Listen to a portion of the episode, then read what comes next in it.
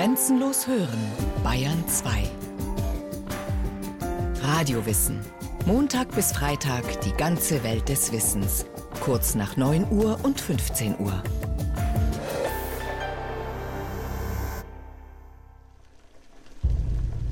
Im Wasserbad.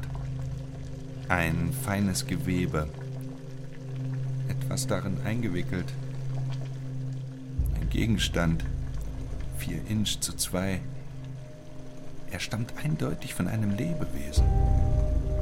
Jean-François Champollion hat eine sogenannte Kanopenvase geöffnet und kocht deren Inhalt aus. Er will herausfinden, was die Ägypter hier konserviert und verschlossen haben. In kurzen, stichpunktartigen Sätzen hält er fest, was er sehen und riechen kann. Faseriges Gewebe, im Schein der Lampe Geruch von Lebendigem. Er haftet an dem von etwas Lebendigem stammenden Gegenstand und steigt warm vom Balsam hoch, sinkt ab zu der schwarzen Kohle, die man auf dem Boden des Gefäßes findet. Der Gegenstand ist durchtränkt und überdeckt mit einer dicken Balsamschicht. Einfach in ein Tuch gewickelt. Zwei kleine Splitter von seegrünem ägyptischem Porzellan. Es ist von der Leber, dem Großhirn oder dem Kleinhirn. Die Szene erzählt von einer hervorstechenden Charaktereigenschaft des französischen Forschers. Zeit seines Lebens ging er den Dingen im wahrsten Sinne des Wortes auf den Grund. Mit seiner Vermutung über den Inhalt der geöffneten Kanope lag er übrigens richtig, denn tatsächlich enthielt das Gefäß eine Leber. 1812, im Alter von gerade einmal 22 Jahren, war Jean-François Champollion bereits Professor für alte Geschichte in Grenoble und stellvertretender Leiter der dortigen Bibliothek, zu der ein kleines Museum mit ägyptischen Mumien und Kanopen gehörte. Diese nahm sich Champollion der Reihe nach vor. Sein Interesse für die altägyptische und mit ihr verwandte Kulturen hatte er bereits als Schüler entdeckt. Als 13-Jähriger hatte er angefangen, mehrere altorientalische Sprachen zu lernen, und als Student in Paris hatte er sich auch Arabisch, Koptisch und Persisch beigebracht. Silvia Schoske, Leiterin des Ägyptischen Museums in München. Seine Eltern haben ihn machen lassen oder waren halt so wenig an ihm interessiert, dass sie auch nichts dagegen gehabt haben, dass er nun nicht unbedingt einen Beruf zum Broterwerb erwählt hat, sondern dass er sich da seiner Leidenschaft widmen durfte. Allerdings Bücher waren im Hause Champollion zur Genüge vorhanden, denn der Vater betrieb in der südfranzösischen Kleinstadt Figeac einen Buchladen. Wesentlich unterstützte Jean-François von Anfang an sein 13 Jahre älterer Bruder Jacques Joseph. Er besorgte ihm einen Privatlehrer, der wohl, heute würde man es mit Methoden der Waldorfschule vergleichen, Champollion vor allem auf Spaziergängen in der Natur unterrichtete und seinen Schüler weitgehend selbst entscheiden ließ, was auf den Stundenplan kam. Bereits mit 17 hielt Champollion einen Vortrag über die Verwandtschaft zwischen dem Koptischen und den Hieroglyphen, und schließlich arbeitete er als junger Professor in Grenoble besessen an der Entzifferung dieser altägyptischen Schrift. Besessen, der Erste zu sein, der wesentliche Erkenntnisse an die Öffentlichkeit brachte und getrieben von der Angst, ein Konkurrent könnte ihm zuvorkommen. Dieser Fanatismus zeigt sich ja schon in seinem Werdegang, dass er alles getan hat, von dem er glaubte, es könnte ihn zur Entzifferung der Hieroglyphen bringen, aber dass er, ich sag mal, andere Dinge eigentlich außen vor gelassen hat. Sein Familienleben war sicherlich nicht sehr ausgeprägt, das ist ihm eigentlich alles relativ egal gewesen. Seine einzige wirklich langjährige soziale Bindung war sein älterer Bruder, der ihn ja auch gefördert hat, der letztendlich einen Teil seiner Arbeiten ja dann nach seinem Tod auch herausgegeben hat. Heute würde man so jemanden wahrscheinlich zumindest mit dem Begriff Workaholic belegen oder ihn vielleicht sogar als Nerd oder sowas ähnliches bezeichnen. Er war unglaublich konsequent, aber natürlich auch mit gewissen Scheuklappen versehen. Was dazu führte, dass er auch immer wieder klaren Irrtümern unterlag, wie zum Beispiel die Etrusker wären die Vorfahren der Ägypter und das Etruskische mit jener Sprache verwandt, die es zu entschlüsseln galt. Außerdem hielt er zunächst an der weit verbreiteten Fehlannahme fest, Hieroglyphen seien reine Bildzeichen, also repräsentierten den dargestellten Gegenstand oder deuteten symbolisch auf eine mit ihm verbundene Eigenschaft. Es war üblich, etwa eine Schlange als Ausdruck von Falschheit zu interpretieren. Grundlage von Champollion's Forschungen war eine Kopie des sogenannten Steins von Rosette, eine Platte aus granitähnlichem Gestein. Sie wurde 1799 bei Napoleons Ägypten-Expedition gefunden und enthält einen Text in drei verschiedenen Schriften, ganz oben Hieroglyphen, darunter Demotisch und zuunterst Griechisch. Wobei die Hieroglyphen und das Demotische dieselbe Sprache repräsentieren und nur zwei verschiedene Schriftarten der Sprache der Ägypter wiedergeben. Heute befindet sich der Stein im British Museum in London. Dorthin gelangte er, weil die Engländer ihn den Franzosen abgenommen hatten, als Kriegstrophäe nach Napoleons verlorenem Feldzug in Ägypten. War den Findern des Steins seine Bedeutung bereits bewusst? Die Antwort steht in der 1818 veröffentlichten Schrift des Münchner Universalwissenschaftlers und Archäologen Friedrich von Schlichtegroll über die bei Rosette in Ägypten gefundene dreifache Inschrift. Die Gelehrten, die der französischen Armee nach Ägypten gefolgt waren, hatten sogleich, als der Stein bei Rosette gefunden worden, die Wichtigkeit desselben erkannt. Sofort wurden zwei Kopien der Inschriften angefertigt, nach Frankreich gebracht und dort einem Griechisch-Experten übergeben. Schlichtegroll selbst hat übrigens wenig später, als erster Direktor der Bayerischen Akademie der Wissenschaften, nach dem neuesten Verfahren der Lithografie möglichst viele Kopien in Umlauf bringen lassen, damit umso mehr Wissenschaftler sich mit der Übersetzung beschäftigen konnten. Es gab vorher nur Kupferstichabbildungen vom Stein von Rosette. Und das Entscheidende dieser neuen Technik war, sie kostete nur einen Bruchteil. Und er hat hier in München, also ganz auf dem Stande der neuesten Technik, nach einem Kupferstich, den er aus England bekommen hatte, die erste Lithografie des Steins von Rosette anfertigen lassen. Und zwar in der ganz konkreten Absicht, damit die Entzifferung der Hieroglyphen voranzutreiben, weil mit dieser verbilligteren Version mehr Wissenschaftler sozusagen die notwendigen Arbeitsmittel in die Hand bekommen konnten. Die ersten Sprachforscher konnten den Inhalt der drei Texte des Steins bereits erschließen, denn der griechische Teil war einfach zu übersetzen. Der Text beinhaltete ein Priesterdekret aus dem Jahr 196 v. Chr. zu Ehren Ptolemaios V., also eine Verordnung für die Vorsteher der Kultstätten. In den ersten fünf Tagen des ersten Achet-Monats sollen in allen Tempeln ein Fest und eine Prozession für Ptolemaios V. stattfinden, bei denen Kränze getragen und Brand- und Trankopfer verrichtet werden.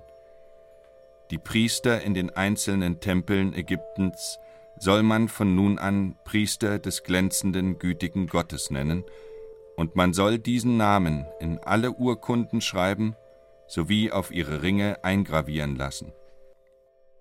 Der Stein von Rosette ist nur als Fragment erhalten und gehört zusammen mit dem allerdings nur zweisprachigen sogenannten Canopus-Dekret zu den einzigen Fundstücken dieser Art überhaupt. Das verwundert, denn wie Silvia Schoske vermutet, waren Dutzende, vielleicht sogar Hunderte solcher Stelen im Ptolemäerreich auf öffentlichen Plätzen vor den Heiligtümern aufgestellt. Es gibt das sogenannte Canopus-Dekret. Canopus ja auch eine Stadt im Delta, wo das ursprünglich mal aufgestellt gewesen ist. Das ist ein bisschen älter, also der Stein von Rosette ist 196 vor Christus und Canopus-Dekret 238 vor Christus. Und das Interessante ist, dass in diesem Canopus-Dekret, da geht es auch um, um Zahlungen an, an, an Tempel und Privilegien der Priester und ähnliches. Und da wird ausdrücklich erwähnt, dass solche Texte in diesen drei Schriften aufgestellt werden sollen. Also daraus können wir schließen, dass es eben in dieser Ptolemäerzeit, wie heute in der Schweiz, durchaus üblich gewesen ist, solche Mehrschriftensteine zu verfassen, eben als ja, gewissermaßen Gesetzesgrundlage und um allen Bevölkerungsgruppierungen gerecht zu werden. Im Falle des Steins von Rosette war der griechische Text für die griechischen Besatzer gedacht, das Demotische, die Alltagsschrift der Einheimischen, für die ägyptisch sprechenden Beamten und Hieroglyphen als heilige Schrift für die Tempelpriester. Dass der Text einige Eigennamen wie etwa Ptolemaios enthielt, die im Griechischen bekannt waren, animierte die ersten Übersetzer, übrigens auch Champollion's stärksten Konkurrenten, den Engländer Thomas Young, von dort aus die entsprechenden Zeichen in den Hieroglyphen zu suchen, also mit der Entzifferung der Eigennamen wie Ptolemaios zu beginnen. Champollion brachte jedoch zunächst einmal Ordnung in das unübersichtliche Dickicht der unterschiedlichen Schriften der Ägypter. Eine von ihnen, die demotische, diente dem allgemeinen Gebrauch und wurde im Handel verwendet. Die zweite, die hieratische, diente dazu, liturgische Sachverhalte zu beschreiben und wurde nur von der gebildeten Klasse des Volkes verstanden, zusammen mit der hieroglyphischen Schrift, die streng genommen nur eine monumentale, das heißt eine Denkmals- und Grabmalsschrift war. Das Wissen um die altägyptische Sprache und Schrift ist in der Spätantike verloren gegangen. Und in dieser Zeit entstanden die ersten Schriften, die ersten Publikationen, die das Altägyptische mythisch, fantastisch angegangen sind. Man glaubte, dass die Hieroglyphen zu interpretieren wären, dass sie Deutzeichen wären, dass sie Bildzeichen werden. Und nehmen wir die entscheidenden Versuche schon vorher oder Hinweise in die richtige Richtung mal alle zusammen, dann ist das Entscheidende von Champollion gewesen, dass er erkannt hat, die Hieroglyphen sind Schriftzeichen, die gelesen, nicht interpretiert werden müssen. Allerdings, bereits 1801 hatte Abbé Gattel, Champollion's ehemaliger Grammatiklehrer und einer der angesehensten Wissenschaftler Grenobles, in einem öffentlichen Vortrag einen entscheidenden Hinweis geliefert. Er vermutete, dass die Hieroglyphen neben reinen Bildzeichen, die konkrete Gegenstände repräsentierten, auch Lautzeichen enthielten, also unserem Alphabet vergleichbare Elemente. Dieselbe Idee hatte der englische Universalgelehrte Thomas Young. Er publizierte 1819 in dem Universallexikon Encyclopaedia Britannica seine Methode und mit ihr 80 richtige übersetzte Wörter. Allerdings enthielt der Eintrag auch einige Irrtümer und Fehlinterpretationen, über die sich Champollion lustig machte. Besessen arbeitete er an seinem Entzifferungsschlüssel. Dabei verglich Champollion die Schriften des Steins von Rosette mit anderen Objekten, wie verschiedene Papyri und mit einem Obelisken, der ebenfalls griechische Schriftzeichen und Hieroglyphen trug. Ihm gelang es, eine erste systematische Übersicht über das Hieroglyphenalphabet zu erstellen, die er im September 1822 schließlich in einem Brief an die französische Akademie der Inschriften und schönen Wissenschaften schickte. Dieser Brief gilt als Meilenstein in der Ägyptologie und ist bekannt als Lettre à Monsieur Dacier. Champollion kam in den folgenden Jahren zu weiteren entscheidenden Erkenntnissen, die seinen Konkurrenten, darunter einem Dänen, einem Franzosen und dem Briten Thomas Young, entgangen waren und die er 1824 veröffentlichte. Die Hieroglyphenschrift ist ein komplexes System. Sie ist eine Schrift, die bildhaft, symbolisch und phonetisch zugleich ist, und zwar in einem und demselben Text, in ein und demselben Satz und, ich wage es auch das zu sagen, in ein und demselben Wort. Außerdem fand er heraus, dass es eine Konsonantenschrift ist, dass keine Vokale geschrieben werden, dass es Konsonantenzeichen gibt, die einen, zwei, drei oder mehr Konsonanten bezeichnen. Dass es aber gleichzeitig Determinative, so sagen wir heute, Deutzeichen gibt, die eine vorangegangene Gruppe von Schriftzeichen erklären, aber keinen eigenen Lautwert haben, also nicht gelesen werden. Diese Deutzeichen funktionieren so, wie heute grafische Piktogramme gestaltet sind. So verweist etwa eine sitzende Frau am Ende eines Namens darauf, dass es sich um einen Frauennamen handelt, oder ein vereinfachter Grundriss einer Stadt zeigt an, dass eine solche gemeint ist. Besondere Schwierigkeiten hat allen frühen Sprachforschern die Tatsache bereitet, dass die Schrift, wie auch das Arabische oder Hebräische, ohne Vokale auskommt. Daher ähneln sich viele Begriffe und Wörter. Sie können erst eindeutig unterschieden werden, wenn ihnen der Schreiber ein Determinativ zuordnet. Nicht genug. Nachdem das Altägyptische als Zierschrift auch eine dekorativ-grafische Komponente hat und häufig in Rechtecken angeordnet war, fügte ein Schreiber, etwa wenn bei der Anordnung der Hieroglyphen ein Freiraum entstand, einfach noch ein Zeichen hinzu, auch wenn dieses für das Verständnis des Wortes nicht notwendig war. Beispielsweise doppelte er einen Konsonanten, indem er ihn auf zwei verschiedene Arten schrieb. Letzteres hat Champollion allerdings noch nicht erkannt, wie die Ägyptologin Sylvia Schoske erklärt. Das nennen wir phonetische Ergänzung und das hat erst eigentlich sein großer Nachfolger, der übrigens interessanterweise auf den Tag 20 Jahre nach ihm geboren wurde, auch am 23. Dezember, Richard Lepsius, dann herausgefunden. Das war sozusagen der letzte große Schritt. Champollion hat dazu die Grundlagen geliefert, aber den Stein von Rosette konnte er noch nicht in Gänze entschlüsseln. Vielleicht wäre er, wenn er 20 Jahre älter gewesen wäre, in der Lage gewesen, ihn wirklich komplett zu übersetzen. Wir müssen uns vor allen Dingen von einer Sache freimachen, dass mit der Entzifferung durch Champollion ganz plötzlich alle Texte gelesen werden konnten.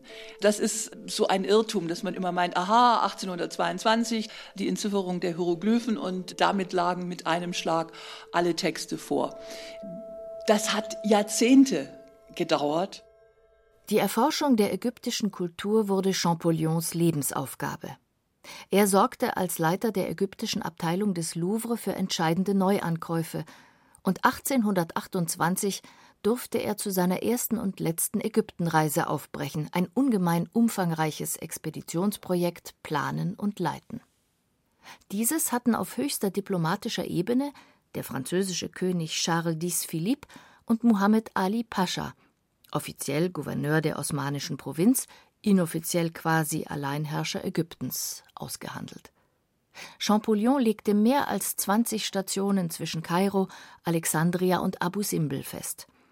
Seine Begeisterung für Ägypten und seine Kultur ging so weit, dass er sich während der Reise einen Bart wachsen ließ, einheimische Kleider trug, wie den typischen offenen Kapuzenmantel, und sogar täglich Nilwasser trank, obwohl er sicher wusste, wie gesundheitsgefährlich das war.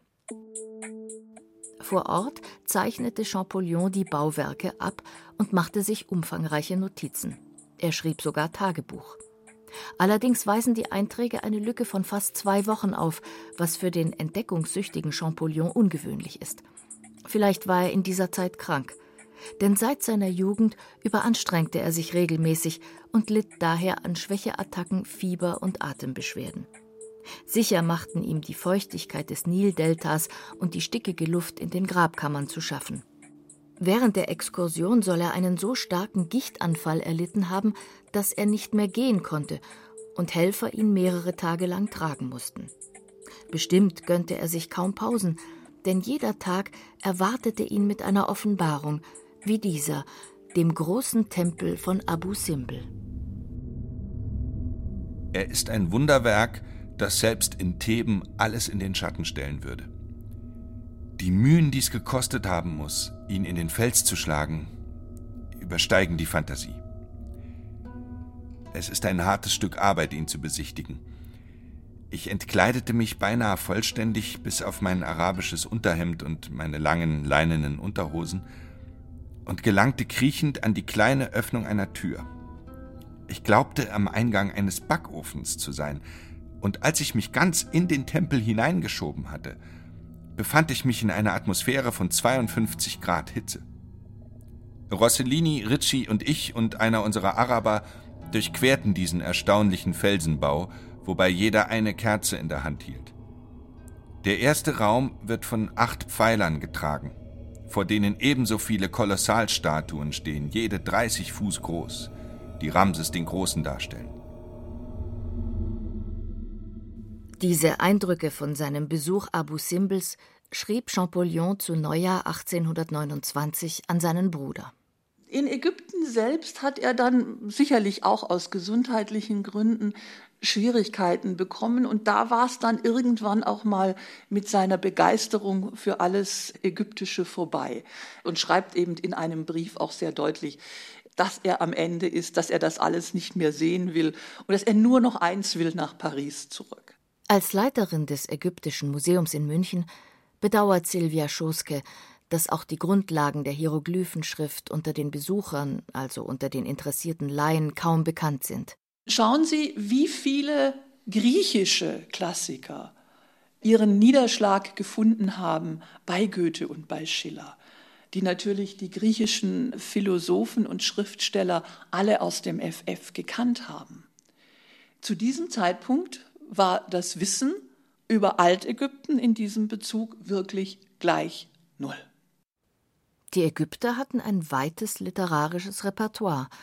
Sie schrieben nicht nur die bekannten Totenbücher, sondern auch Märchen, Erzählungen, Lyrik, Liebeslieder, Autobiografien, Briefe, medizinische Texte, Lebenslehren und sogar Satiren über einzelne Berufsgruppen.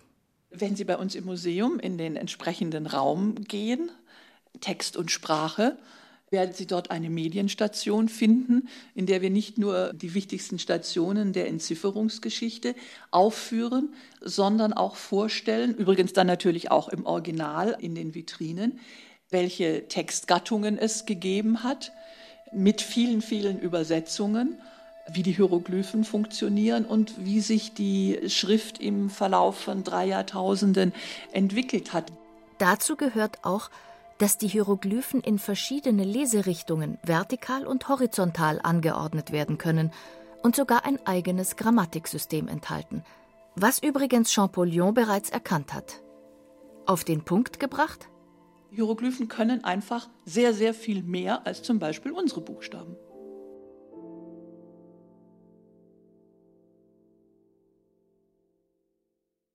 Sie hörten die Entzifferung der Hieroglyphen Jean-François Champollion von Astrid Meierle. Es sprachen Irina Wanka und Steven Scharf. Ton und Technik Clemens Kamp. Regie Christiane Klenz.